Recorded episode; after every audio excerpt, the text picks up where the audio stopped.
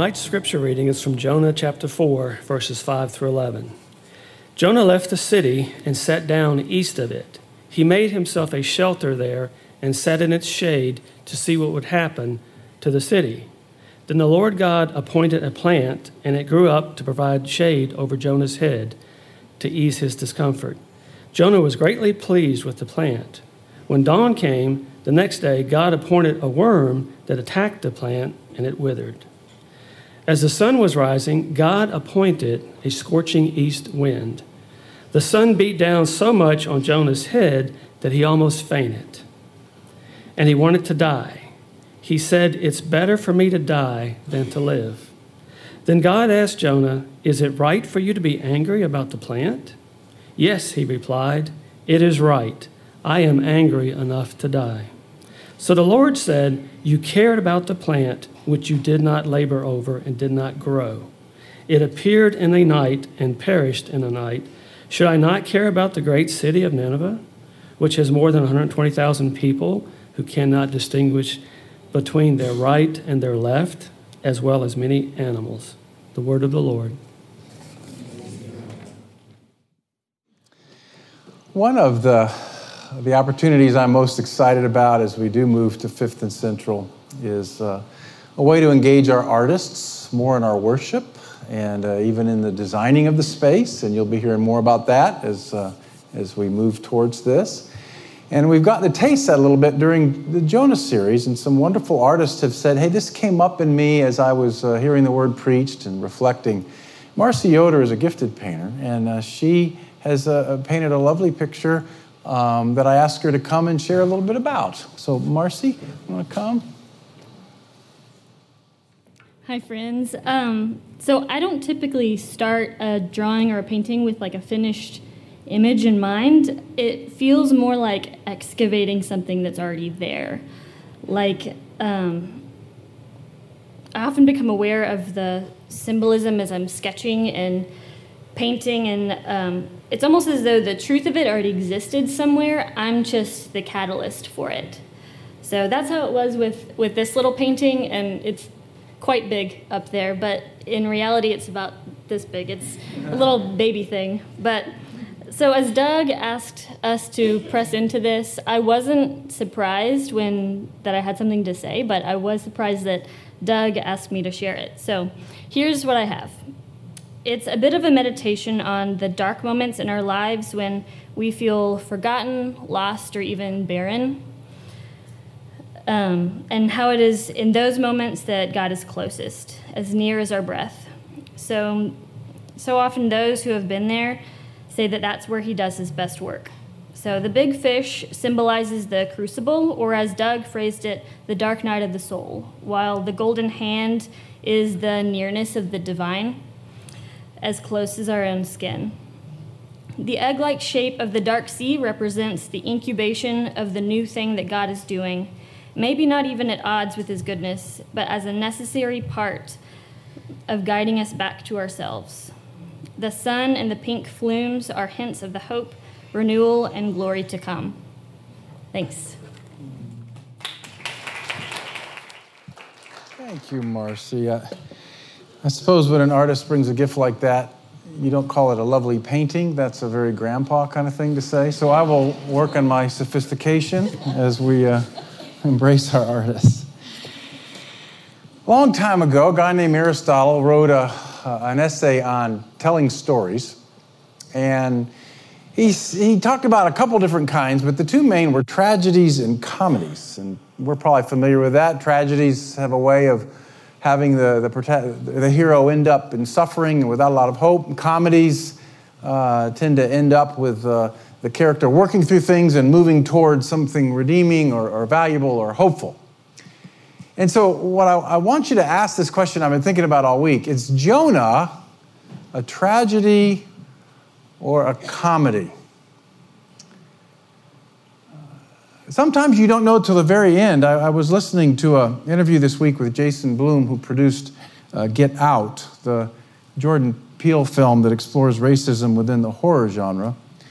And uh, Peele had two different endings for the film. Uh, one ended tragically, and one ended with hope.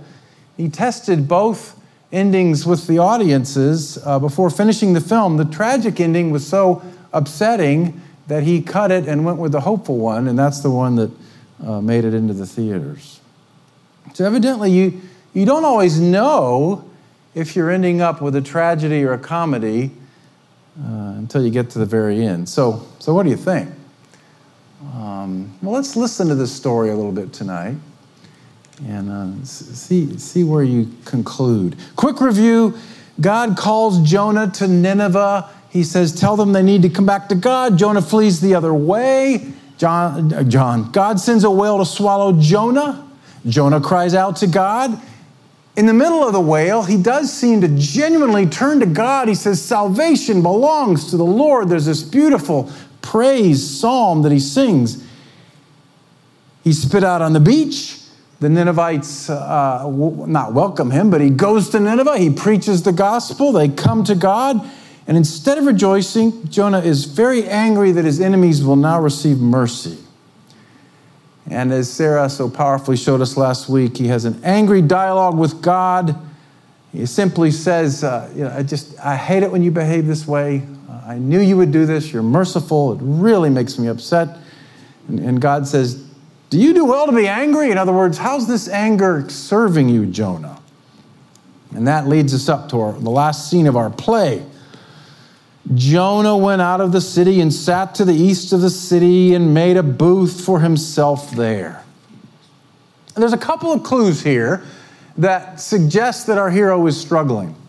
Uh, first of all, he leaves the city. Now, the only thing we've heard God say is go to the city. We never heard him uh, tell him to leave it.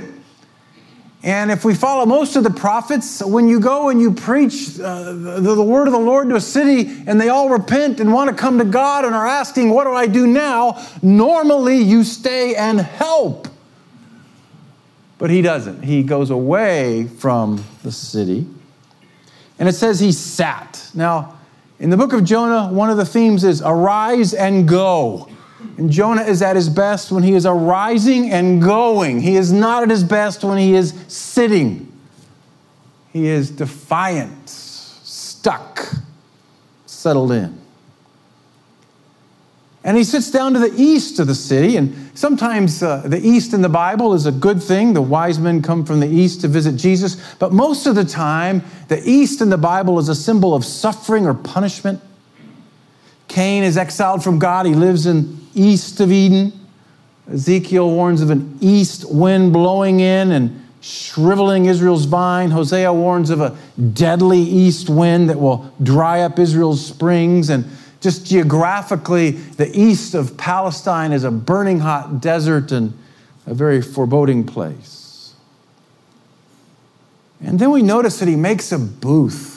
And if you remember any of your Old Testament, when uh, when the people of Israel were wandering in the wilderness, they made booths to, to live in because they were so far from, from shelter. And, and so perhaps the, this is a little hint saying that uh, Jonah is in his own time of wandering, his own time of wilderness. He's vulnerable. He's leaving a city he was told to go to. He's sitting when he should be rising. He's heading east. And he seems to be setting off into his own wilderness wandering. Now, why? This is one of the most puzzling chapters in the Old Testament. Why is he struggling so? He has just experienced a revival from his preaching that most preachers will never know. He has done God's work. He has brought good news to a city that would desperately need it. Why has all of this disrupted his relationship with God? Well, he does tell us a little bit in the first verses of chapter 4 Oh Lord, is this not what I said when I was still in my country? That is why I made haste to flee to Tarshish. I knew that you are a gracious God, merciful, slow to anger, abounding in steadfast love, and relenting from disaster. And this is what has made him so mad. Now, again, let's not over spiritualize this. It's easy to kind of uh, sit from where we sit and judge the biblical characters. But think about this for a minute. Nineveh is the capital of Assyria. Uh, the Assyrians were taking over the entire known world. They would take over and kill most of the settlers of the northern kingdom. And I, I started to explain how they fought, and I decided that it just wouldn't be helpful. Uh, they used terror of the most extreme forms to subdue people. They tortured their victims in, in horrific ways. Everyone in the ancient world knew this. So, why does Jonah want his enemies to be wiped out? So they won't come down and torture his family. Now, I think we can relate to that. So, when you think about it, one reason Jonah is so mad at God is God is not protecting him in the way that he thought he should um, by destroying his enemies. And I wonder tonight if, if maybe God's not protecting you in the way that you thought he should. Do you ever feel unsafe because God is not swiftly dealing with your enemies? Do you ever feel that obeying God has made you more vulnerable, not less? And that can make you want to run away from God's call. Jonah also seems more comfortable with God's wrath than his mercy. It's, it's interesting to kind of play with that a little bit. I mean, he knows God is merciful, and he just kind of uh, offered a description of God's, God's mercy, but you don't see it in his ministry. He gives an eight word revival sermon, yet 40 days, and then it shall be overthrown. And, and you kind of have this sense that he doesn't want them to respond. He doesn't, he just wants them to be, to be judged. He's got judgment down, but not much mercy. When you think about that today, on, on the one hand, you know, I think today maybe we like God's mercy a lot more than his anger and don't, don't know quite how anger fits in with God's love. And I think that's a fair question. It's one I think a lot about. But internally, uh, psychologically, even unconsciously, I, I, find that many of us are like Jonah, that the Father inside of us is angry and wrathful and very rarely merciful. And even though we know he's kind intellectually, in our inner world, we expect his fury. And maybe Jonah's just having a hard time forgiving people that he knows is going to hurt him. And that's understandable. Unforgiveness can, can really derail our spiritual life. We all know that. Again, let's not read this and be holier now. We were studying this in our Friday Guys Lunch Bible study, and, um, and uh, I, have, I believe I have permission to share this. Dan Fry shared this with our church. His father was murdered 20 years ago, and, and a couple of us were sort of self righteously pontificating on how callous and hard hearted Jonah was, and how could he uh, want wrath on, on his enemies. And, and Dan said, I know how he feels. I'm still struggling to forgive the two guys that killed my dad. And some days I don't want them to have mercy. I think if we're honest, there's, there's probably some people in our life that we wouldn't mind seeing them suffer a little bit, maybe just a little bit. That doesn't work well for our soul. So, will your journey be a tragedy or a comedy? It, it, it, may have something to do with what you do with these kind of circumstances. What, what will you do when you feel unprotected by God? What are you going to do when, when following Him makes you more vulnerable and less safe? What are you going to do when you struggle to forgive somebody who hurt you or will hurt you? Well, Jonah sits under a shade tree until he should see what happens within the city. Now, again, this is such an odd story. It's so puzzling because he already saw what was going to happen in the city. What happened already happened, and he should have been ministering to the people that had uh, turned to the living God. Instead, he sits down and waits to see what will happen when God has already made it happen. He's out of sync. His timing is off. He's waiting on things God never told him to wait for. Did you ever do that? Did you ever find yourself waiting for things God never told you to wait for? And so you find yourself kind of stuck.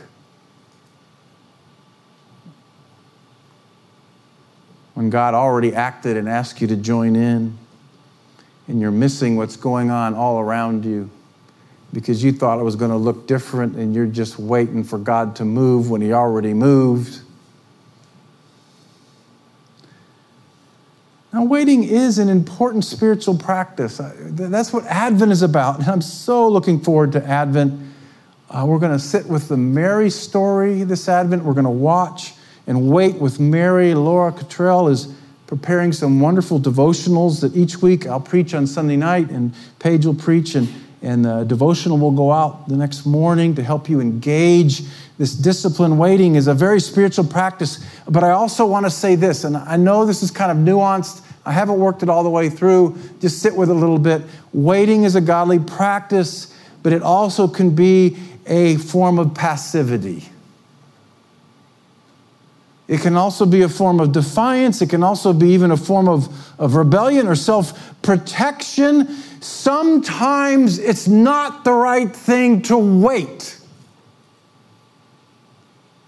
Sometimes it's time to act, it's time to speak, it's time to write, it's time to teach, it's time to build, it's time to stand up. What time is it for you? Is it a time for you to be waiting? Or is it a time to act?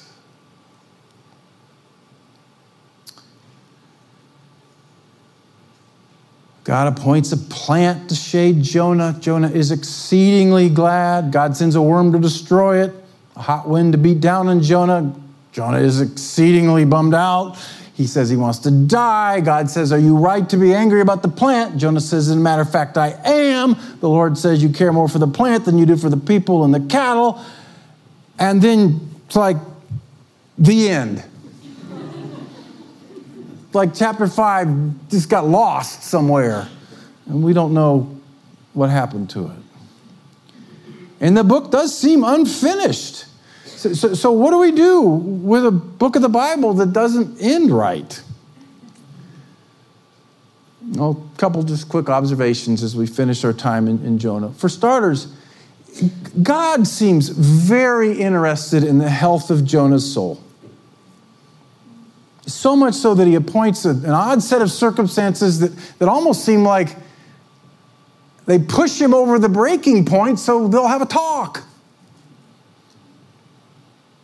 And it results in very honest dialogue between God and Jonah. And, and, Sarah did a brilliant job exploring it last week. I have a little to add, but, but I want you to notice that God doesn't correct Jonah's theology. He doesn't criticize him for asking questions. He doesn't rebuke him for his anger or despair. He doesn't revoke his prophet card.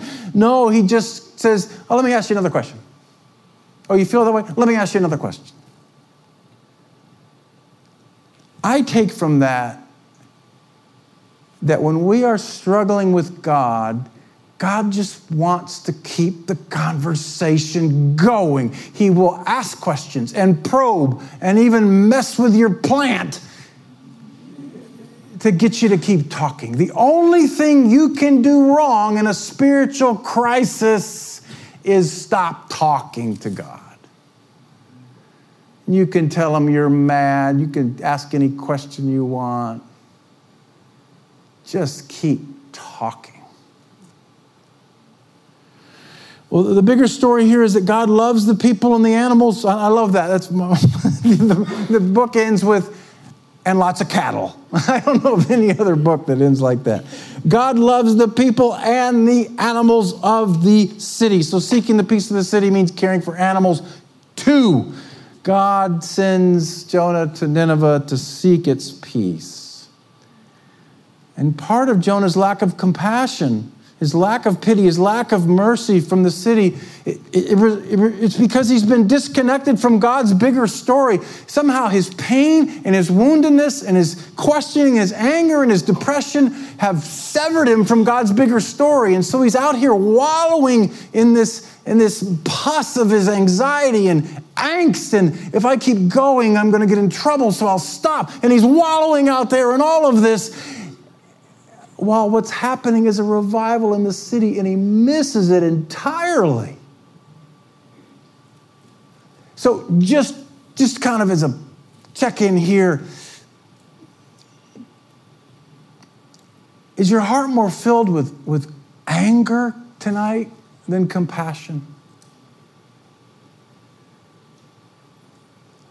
One of the things that leads us more towards a comedy than a tragedy is that somehow we work through the anger, the legitimate anger. We don't get stuck in the anger and we move towards compassion for the 120,000 people who don't know their right from their left and some cattle.